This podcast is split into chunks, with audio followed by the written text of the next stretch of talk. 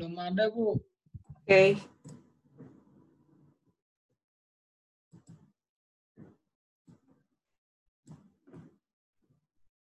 Tidak ada. Saya sebentar ya, saya print screen dulu untuk laporan.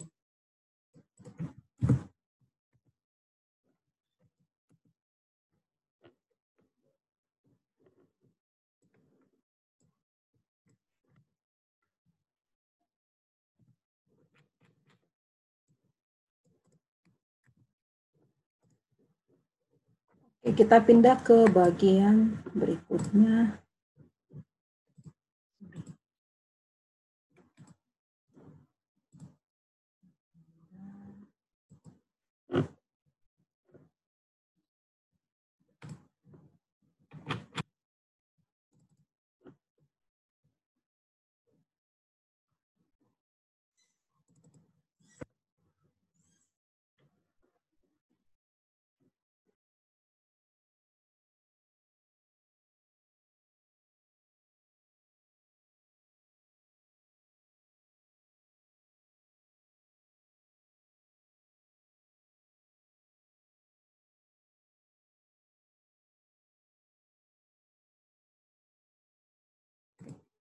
Slide-nya sudah kelihatan?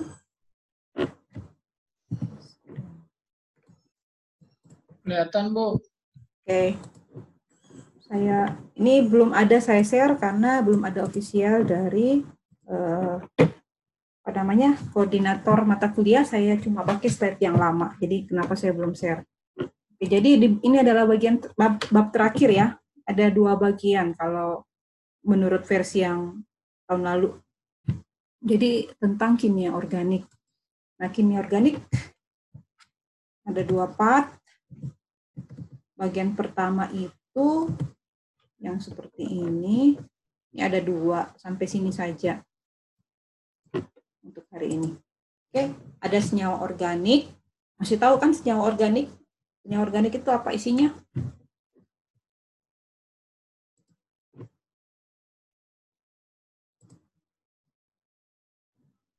Oke, siapa nih?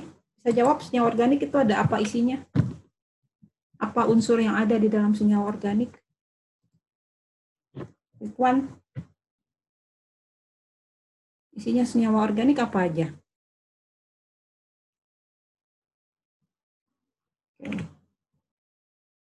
Fitri.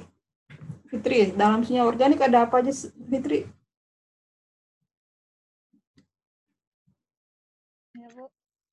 Ada apa dalam senyawa organik? Ada unsur apa yang paling selalu muncul dalam senyawa organik?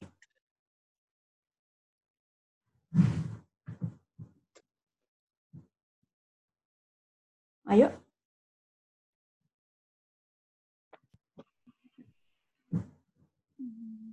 Apa? Kenapa disebut organik? Kenapa? Apa yang mau bantu? Ketut, bantu ketut. Senyawa organik apa itu senyawa organik? Karena molekulnya mengandung karbon. Oke, jadi paling utama itu ada karbonnya, walaupun kadang-kadang ada juga unsur karbon. Oke, kemudian ada namanya gugus fungsi. Gugus fungsi ini seperti apa ya ciri-cirinya lah. Jadi dalam satu struktur kimia kita bisa kenal, oh ini namanya senyawa ini. Oke, ini namanya senyawa ini.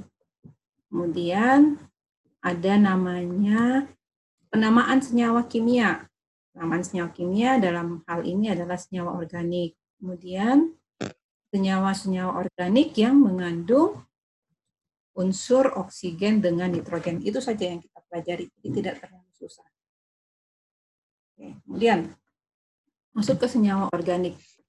Senyawa organik yang tadi dikenal dengan banyaknya C terbentuk dari ikatan apa? Apa yang suka jawab nih? Ituan, Muhammad Ituan. Ikatan dalam senyawa organik, senyawa karbon itu biasanya ikatan apa?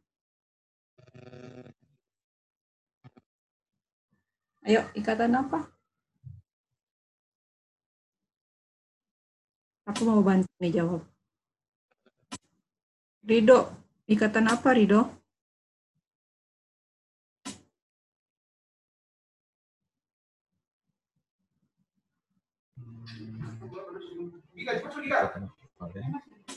Ikatan apa?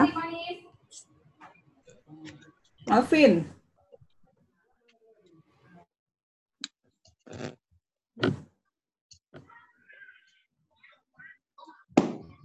Ayo, Tiffany. Tiffany, ikatan apa? Senyawa karbon itu. Katanya tadi banyak karbonnya. Ikatan apa?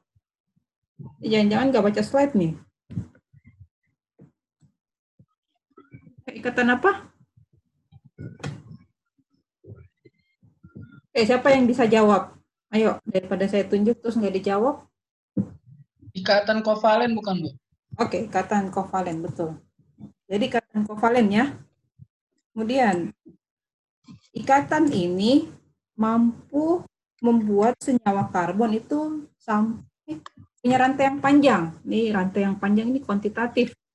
Kira-kira berapa senyawa karbon yang bisa dibuat? Berapa banyak C-nya? Ratusan, ribuan, puluhan ribu? Yang mana?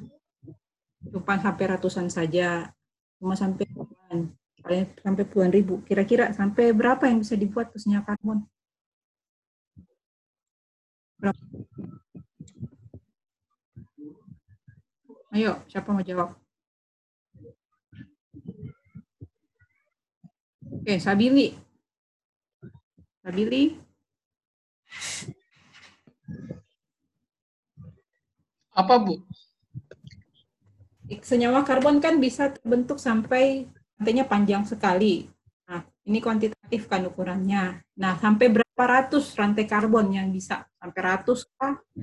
Puluh ribu kah? Ratus ribu? Kira-kira Tidak terbatas mungkin, Bu. Tidak terbatas, jangan sampai tidak terbatas juga ya. Nanti bikinnya sampai berapa banyak. Berapa, ini ada pilihan nih, ratusan, ribuan, puluhan ribu. Maksimalnya sampai di mana? Ayo. Ratusan. Ratusan. Oke. Jadi tidak sampai ratusan saja ya, bisa sampai puluhan ribu lagi. Bahkan sampai ratusan ribu. Yang mana itu dikenal misalnya dengan senyawa polimer. Yang kalian tahu itu itu bisa rantainya bisa sampai sekian ratus rantai dan malah lebih besar lagi. Protein juga sama itu senyawa senyawa karbon. Kemudian, nah struktur-struktur ini eh, apa senyawa-senyawa karbon ini jika ditulis dalam bentuk struktur bisa mempunyai struktur yang sama. Misalnya satu rumus molekul tetapi punya rumus struktur yang berbeda. Nah, apa yang dimaksud dengan rumus struktur? Rumus struktur Oke, rumus struktur itu aku mute all ya. Oke, jadi rumus struktur itu rumus struktur itu eh, misalnya nih, saya langsung pergi ya. Oke, oke belum sampai. Jadi bisa saja bentuknya bentuknya seperti ini, tapi bisa di modifikasi jadi bentuk lain, tapi jumlah unsurnya tetap sama. Oke ya, itu sifat ikatannya. Kemudian ikatan C dan H ini waktu kalian semester 1 sudah belajar, ikatan C dan H itu karena kenapa dipakai H karena biasanya temannya C itu selalunya H ya. Itu sifatnya non polar. Nah, pertanyaannya apakah ikatan CH, senyawa yang mengandung CH ini apakah bisa larut dalam air? Oke, bisa atau tidak? Rizky Ramadan, bisa nggak CH, senyawa dengan CH, ikatan CH itu bisa bisa larut dalam air atau tidak? Bisa. Bisa, Bu. Bisa. Sifat air itu polar atau non polar? Eh, Air itu po- polar. Sekarang aturan kelarutan, bagaimana kelarutan bisa terjadi Non polar larut di non polar. Bu. Ya, jadi dia suka teman sesamanya seperti Facebook. Dia suka jempol. Jadi like, dissolve, like. Suka sama teman sejenis. Jadi larut, eh, polar, suka sama polar. Oke, jadi ini tidak sukar larut di dalam air. Karena air itu adalah polar ya. Kemudian, polaritasnya ikatan CH ini akan berkurang berkurang sejalan dengan bertambahnya ikatan karbon-karbon. Ini waktu kalian apa nih? Di semester 1 sudah belajar interaksi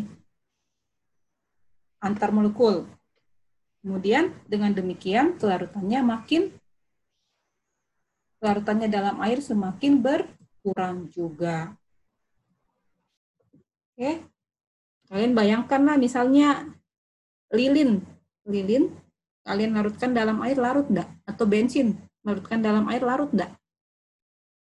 Pernah lihat bensin? Bensin bahan bakar. Larut atau tidak? Tidak larut ya. Oke, kemudian interaksi yang terjadi, ini juga sudah dapat semester 1. Oke, semakin panjang ikatan C, C-nya. Oke, di situ ada London Force.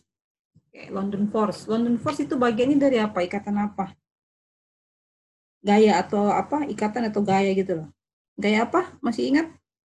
Jadi ada ikatan van der Waals. Itu van der Waals, dalamnya ada London Force. Oke. Jadi semakin panjang ikatan CC-nya, semakin kuat London Force-nya, sedangkan titik didihnya semakin bertambah. Kalau kalian bayangkan kalau tidak mau pikir susah ya ini, misalnya kalian lihat metana. Metana CH4 rumus molekulnya dengan dekana yang mana punya titik didih yang tinggi. Ayo, tanpa melihat ini. Tanpa Dekana, Bu. dekana karena C-nya banyak. C-nya banyak. C-nya banyak, London Force-nya bertambah, kalau kita tambahkan suhu, untuk melelehkannya itu semakin tinggi. Ya, logikanya. Kemudian, untuk menggambarkan struktur organik, itu ada dua cara, ada yang pakai rumus struktur Lewis, ada yang namanya, saya kurang tahu, mungkin bahasa Indonesia kurang tepat, rumus struktur terkondensasi rumus struktur terkondensasi. Nah, struktur Lewis itu ditandai dengan ada garis, ada garis. Nah, gimana cara mengaturnya? Ini ingat kembali bagaimana membuat struktur Lewis. C itu tangannya cuma ada empat, jangan dipaksa tangannya sampai lima. Oke. Kemudian jangan juga cuma tiga. Di sini ada satu radikal karena elektron valensinya ada berapa? Ada berapa? Rizky Ram Pas. ada empat. Jadi jangan jangan paksakan dia menjadi lima, tujuh, dan seterusnya. Dia hanya mau berikatan dengan yang lain itu ada empat. Kemudian H berapa? H cuma ada satu. Kayak ingat airnya itu cuma satu kan. Elektronnya cuma satu. Jadi jangan paksa dia sampai gini ya. Enggak, enggak boleh. Itu sudah ada aturannya. Kemudian rumus struktur kondensasi. Oke, kita lihat ini pentana. Ini bahasa Inggrisnya penten, tapi kalau bahasa Indonesia kita akan tulis pentana ya. Pentana.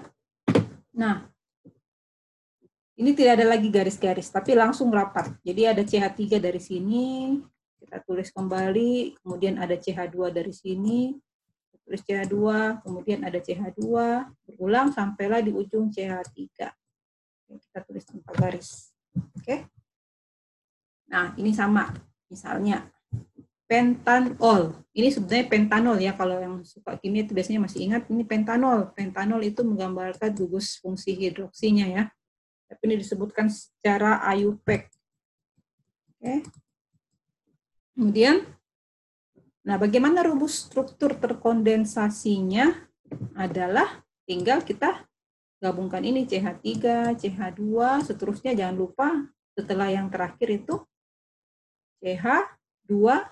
CH2OH. Kemudian rumus molekulnya kita singkatkan, kita hitung. 1, C, 2, 3, 4, 5. Ada 5C. Kemudian hanya ada 12. 1, eh sorry, 3, tambah 2, 5, tambah 2, 7, tambah 2, 9, tambah 2, 11, tambah 1, 12. Kemudian masih ada, jangan lupa ada O1. Satunya tidak usah ditulis. Ada yang mau ditanya sampai sini? Ada yang mau ditanyakan? Irfan?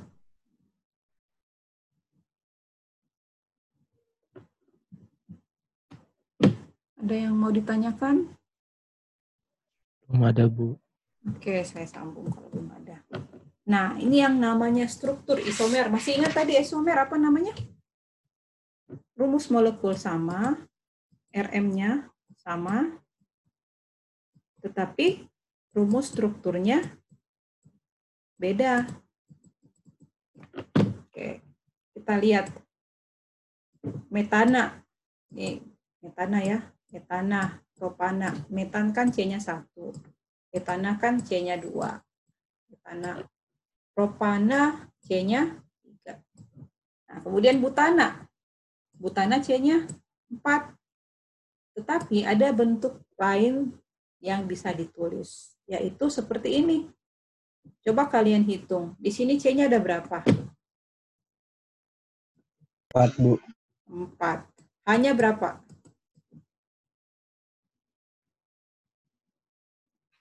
Rizky. Rizky Ramadan. Rizky Ramadan berapa hanya? 10, Bu. 10. Ah, 10 ya. Oke. Terima kasih. Oke, sekarang coba lihat struktur ini. Hitung, C-nya ada berapa? 4. 4. Hanya 10, 10. H10. Oke, H10. Nah, di sini udah kelihatan rumus molekulnya adalah C4H10. Tapi kalau kita lihat rumus strukturnya, nih, ini lain dengan ini. Nah, inilah yang disebut dengan isomer. Nah, pertanyaannya sekarang, bagaimana caranya saya buat struktur ini? Caranya gampang saja. Saya ambil variasi. Saya udah tahu, C4 tangannya maksimal. Jadi saya susun, 1, 2, 3. Kemudian yang C-nya 1 jangan lupa ya, masih ada satu. Saya taruh dulu. Di sini ada H, berapa? Karena paling ujung, ini tangannya harus ada 4. Ada H3 ya. Di sini juga saya taruh dulu biar aman. Oke. Nah, sekarang di sini saya masih perlu ada C ya. Di sini ada C. Saya bisa saja taruh dulu di sini C. Kemudian saya sesuaikan. Kalau tangannya ini benar, seharusnya akan sama dengan ini. Oke, jadi di sini saya akan taruh ada satu lagi tangannya. Di sini saya taruh H. Kemudian di sini saya akan taruh H. Saya hapus dulu.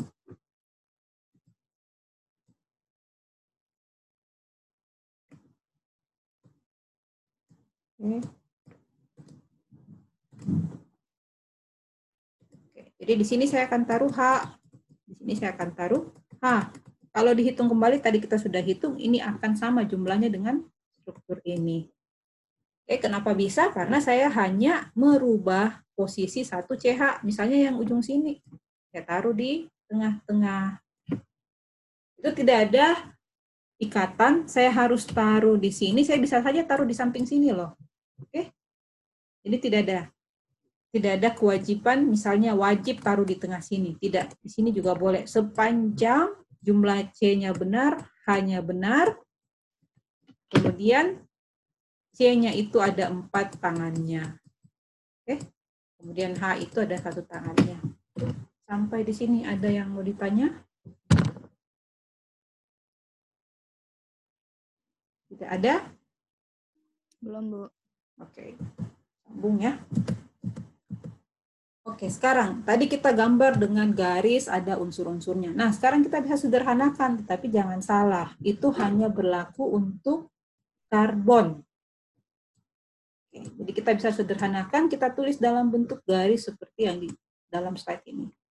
Oke, apakah hanya untuk dua garis ini? Tidak, kita bisa tulis panjang sesuai dengan kebutuhan kita. Nah, apa yang terjadi di sini sebenarnya? Di sini ada C. Oke, ingat tangannya ada 4. Jadi sebenarnya di sini ada CH3. Kalau kita tulis CH ya, seperti itu. Di sini juga ada H, di sini ada H. Tapi tidak usah ditulis pun orang semua sudah tahu karena ini adalah aturan umum. Kemudian di sini ada C berapa? Ada C berapa?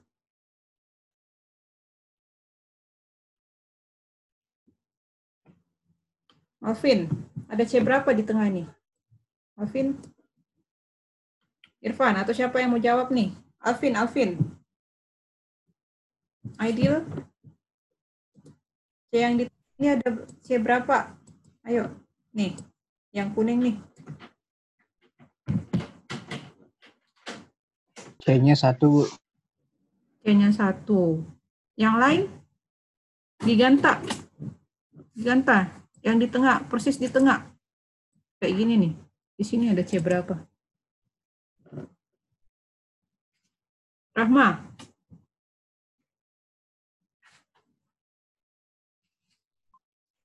CH2. CH2. Oke. Kenapa Rahma jawab CH2? Karena itu cabangnya dua. Ya, karena dia lihat dari sini. Siapa tadi yang jawab itu? Kenapa Rahma bisa jawab dua? Karena di sini nih. Di sini ada garis dua. Oke, jadi C itu sebenarnya di sini posisinya. Nah, kenapa Rahma bilang dua? Karena di sini kan sudah tangan dua. Otomatis dia masih ada tangan yang tidak ditulis di sini. Ada dua. Karena C kan maksimal empat ya. Empat. Nah, di sini ada H. Ini ada H. Kalau tidak ditulis. Oke, paham sampai sini? Oke, kalau yang seperti saya gambar ada C berapa di sini? Satu, dua, tiga, empat, lima, enam. Ada C enam. Hanya berapa? Hanya tinggal disesuaikan. C berapa? Atau saya ambil yang paling gampang, tiga aja. Atau yang ini kita gambar. Kira-kira gambarnya kayak gimana?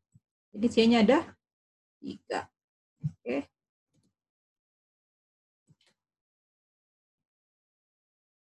Oke, ini C1. Eh, ya, di sini CH3, di sini CH2. Oh, saya kelebihan. Di sini CH tidak saya harus hapus.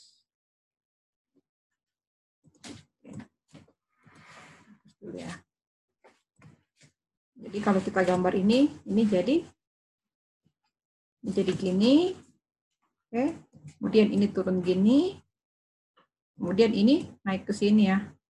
Ini seharusnya udah nggak ditulis.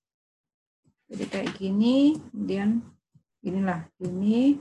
Di sini ada CH2, kemudian turun sini CH3. Ini CH3. Gampang saja sebenarnya. Nah, kalau di sini coba kita lihat. Jadi untuk unsur selain karbon, kita bisa tuliskan juga, tapi kita tidak singkatkan. Jadi yang karbonnya saja kita singkatkan. Berarti di sini ada CH berapa? Ayo. Raka, Tiga, tiga, Bu. CH3 ya, yang lengkap ya CH3. Di sini ada CH berapa? Yang dihafal. CH dua. CH2. Oke, di sini CH dua. CH2. Di sini ada nggak? Di sini ada nggak C di sini? Nggak ada, Bu. Nggak ada. Jadi di sini maunya tulisan saya di sini CH2. Nah, itu seperti ya caranya seperti itulah. 3 CH2, CH2 di sini tidak ada karena ini garis punyanya siapa? H atau oksigen? Oksigen, Bu. Oksigen karena O itu Oh, hanya dua. Di sini ada pasangan elektron bebas. Oke, sekarang gambarkan setidaknya dua struktur C4H10. Tadi sebenarnya kita sudah gambar ya. C4H10 caranya adalah 1, 2, 3, 4 ya. Yang paling gampang, gambar yang lurus dulu. Berarti Di sini CH berapa? CH CH3, 3. Sini CH CH2, Oh, CH2. Ya tiga. CH3, Ya. Oke, saya kasih garis, garis, garis. Di sini C, ber- C berapa? CH2, Ya, Dua. Ya, dua. Kenapa? Ini adalah alkana ya. Alkana itu senyawa jenuh, hidrokarbon jenuh. Jadi semua ikatannya adalah ikatan tunggal. Dan halnya kalau alkuna, alkena. Itu ada ikatan dua, ada ikatan ikatan rangkap dua, dan ada yang ikatan rangkap tiga. Nah, setelah itu sudah jadi satu struktur nih. Nah, saya apakan nih supaya dapat isomer? Prinsipnya tadi sama kan? Jadi saya buat dulu, misalnya saya buang nih yang di sini. Saya pasang di terserah lah mau di mana, di tengah lah misalnya. Saya pasang di sini ya langsung ya. Coba buat. Ini CH3, ini CH3.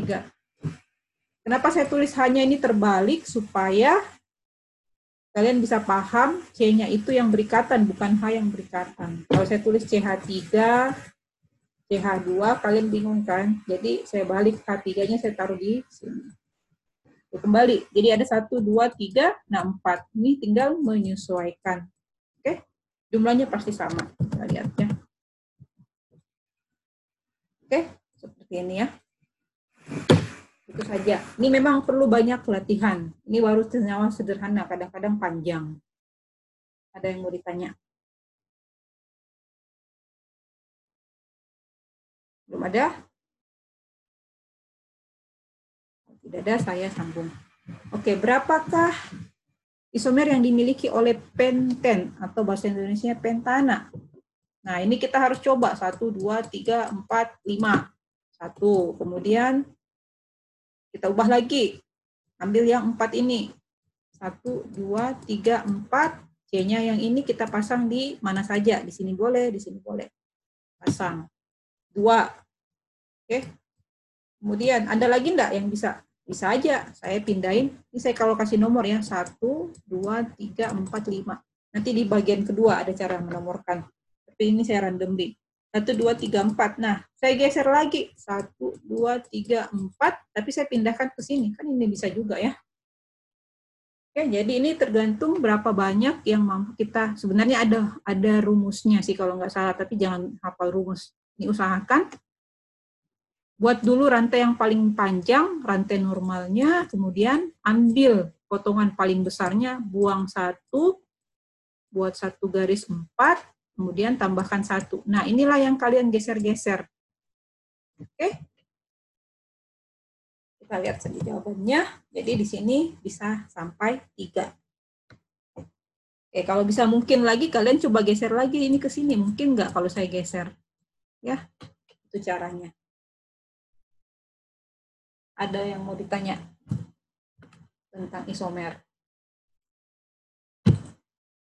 Ada? Belum? Oke. Oke. Nah, rumus yang satu ini yang biasa kalian kenal dengan model molekul itu biasanya disebut sebagai rumus ball and stick. Jadi yang adalah lainnya. Ini adalah ball and stick. Oke. Nah, kemudian when the chemical formula ketika ditulis rumus molekulnya seperti ini.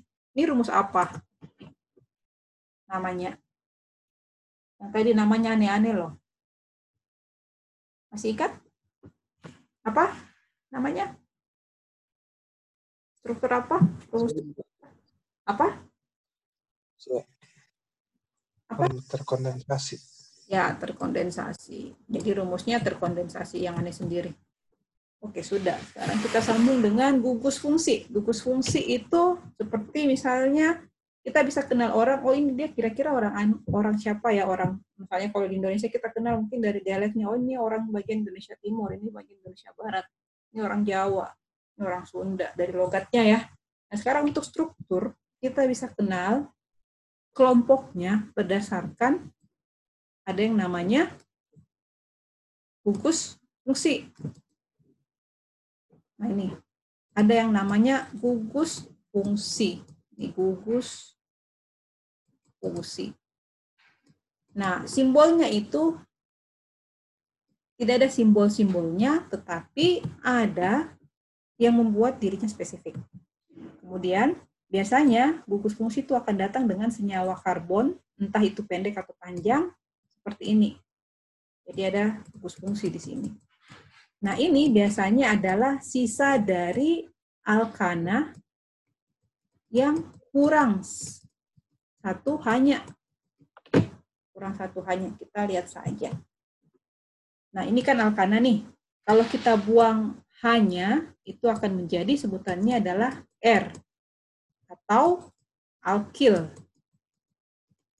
Nah, alkena itu, kalian lihat ikatannya satu.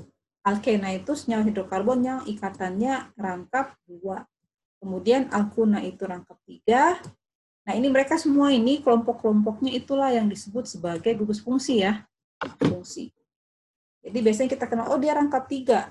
Sama seperti, oh dia orang apa. Nah itu kita bisa lihat dari ikatannya. Ini alkuna. Kemudian kalau ada OH-nya kita sebut dia, oh dia alkohol. Kemudian kalau dia ada X, ada halogen di sini maksudnya. Sebentar. Nah, X di sini adalah halogen. Oke, ini namanya adalah alkil halida. Oke. Kemudian kalau dia seperti ini ada OR, kemudian sebelahnya R, itu disebut sebagai ether. Nah, ini kalian mungkin perlu tahu dan mungkin mulai sedikit mengenal eh, mungkin sedikit harus ingat-ingat atau hafal mungkin ya, karena memang seperti inilah. Nah, amin, kalau ada yang namanya amin, gugus fungsinya itu seperti ini. Ada R dengan NH2. Semua yang pakai amin-amin, amida, amin itu biasanya datang dengan unsur nitrogen. Kemudian ada namanya alkanal, aldehid, gugusnya seperti ini, COH, kemudian keton, COR, kemudian karboksilat, asam karboksilat, COH, COOH, kemudian ester, COOR, ini mirip-mirip satu keluarga nih. Kemudian amida, CONH2. Kalau kalian perhatikan, ini bisa saja salah. COH, COR, COH, COR, COO, eh, CONH2. Nah, amida dengan amin beda ya. Amin itu cuma RNH2. Kalau amida ada CO-nya. Oke. Nah, ini sampai sini. Ada yang bisa jawab. Yang manakah yang ester? Jadi ester itu adalah RCOOR. Berarti yang mana ester? R C O O R. Coba kalian lihat. R itu adalah alkana yang dilepaskan hidrogennya satu. Apakah ini? Bukan. Sudah ada. Apakah ini? Bukan. Ini hidroksil. Apakah ini? Bukan. Nah, antara ini dengan ini. Oke. Tapi saya butuh O1. Di sini ada nggak O-nya? Nggak ada ya. Di sini ada O2. Ada satu di sini, ada satu di sini. Di sini kan cuma satu O. Sedangkan rumus dasarnya kan R, C, O, O, R. Saya butuh R, eh, saya butuh oksigen satu, dua. Di sini salah ya. Jadi jawaban yang benar adalah D. D. Oke. Kemudian OH, OH paling gampang. OH apa? Ether, alkohol, alkena, al Alkohol. alkohol. Kemudian ini seperti, jadi uh, ujian di kimia organik itu biasanya seperti ini ya. Suruh kasih nama, kemudian tentukan gugus fungsi. Nah ini ada apa nih? Paling gampang. COH. Di sini kan ada C kan tidak ditulis ya. Ini adalah asam karboksilat Karboksilat. dengan ester. Kemudian ini, ini paling gampang ada di lingkari. Ini apa nih? Ingat tadi ROH. ROH itu apa? Alkohol. Kemudian ini adalah keton. Keton itu CO. Oke. Ini ada R-nya, ada R. Alkena. Ya, alkena. Ada ikatan rangkap dua. Kemudian ini. Dua. Ini apa? Tadi ingat, yang ada N-nya itu pasti kalau bukan amin, amida. Ini amida atau amin? Ayo. Atau amin? Balik ya. Amin. Kayak kita lihat. Amida atau amin? Amida kayak gitu. Amida kayak gini. Amin kayak gini saja. Nggak ada nggak ada O-nya kalau amin. Berarti yang tadi adalah Amin. amin RNH2. Amida ada O-nya. Nah, berarti ini amida. Ya. Oke, ini gampang. Ini ada ada OH-nya pasti alkohol. Kemudian vanilin. Sudah habis waktunya ya. Vanilin ini apa? Terakhir. Ini keton, ini ester, ini eh sorry, ini ether, ini keton, ini ether, ini alkohol. Sudah, ada yang mau ditanya. Waktunya sudah habis juga.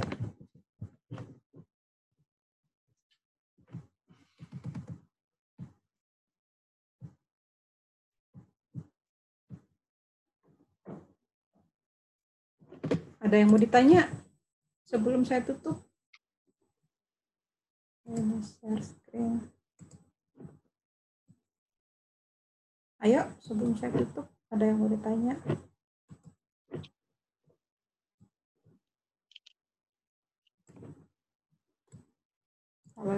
Ada enggak? Saya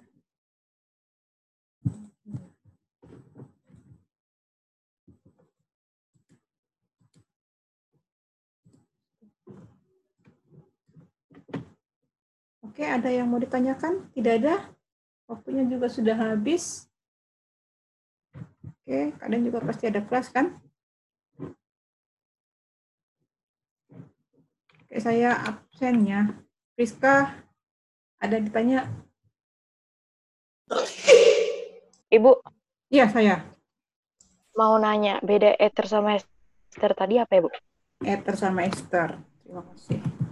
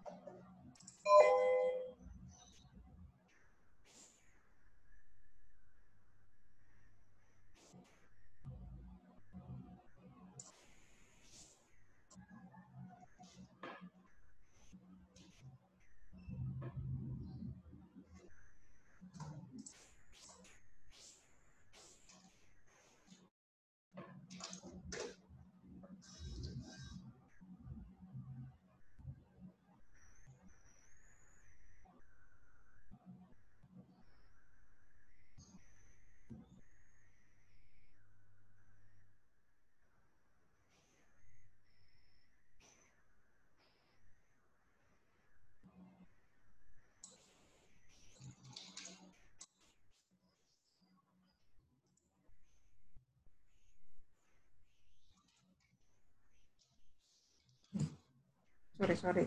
Ah jadi ternyata saya mute.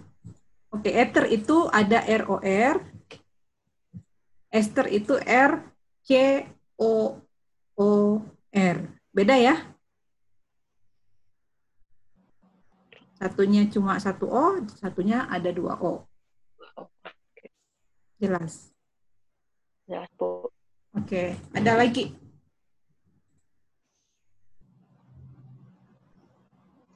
ada lagi ya saya Bu, eh, Ya. maaf Bu, kita ada kelas. Oke, silahkan tinggalkan sudah. Kalau tidak ada, Iya Bu. tutup. Terima kasih. Selamat siang. Makasih Iya, ya, Bu. Makasih Bu.